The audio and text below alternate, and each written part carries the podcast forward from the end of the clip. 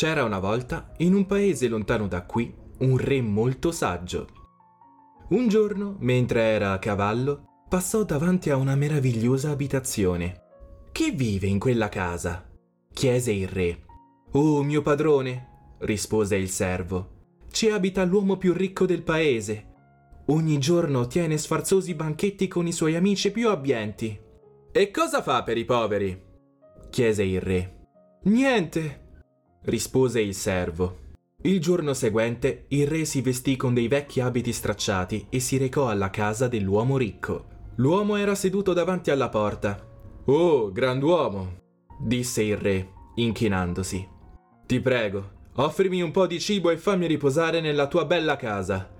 Ho fame e sono stanco. Vattene da qui, disse il ricco a voce alta e arrabbiato. Vattene, o chiamerò i miei servi per picchiarti. Non voglio mendicanti intorno a casa mia. Il re si allontanò scontento. Il giorno seguente si vestì di nuovo con i vecchi abiti stracciati, ma questa volta li coprì con un bel mantello di seta, decorato con oro e gioielli. Poi andò di nuovo a casa dell'uomo ricco. Ma appena vide lo straniero con il sontuoso mantello, scattò in piedi e gli andò incontro.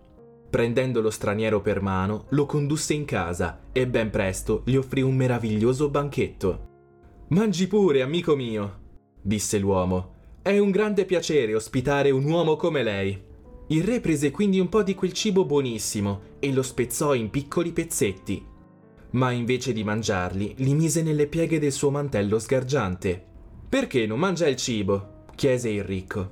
Perché lo mette nel suo mantello? Perché è il mio mantello che stai nutrendo, non me, disse il re. Ieri sono venuto da te vestito da povero e mi hai cacciato via. Oggi, che ho questo bel mantello, mi offri un banchetto.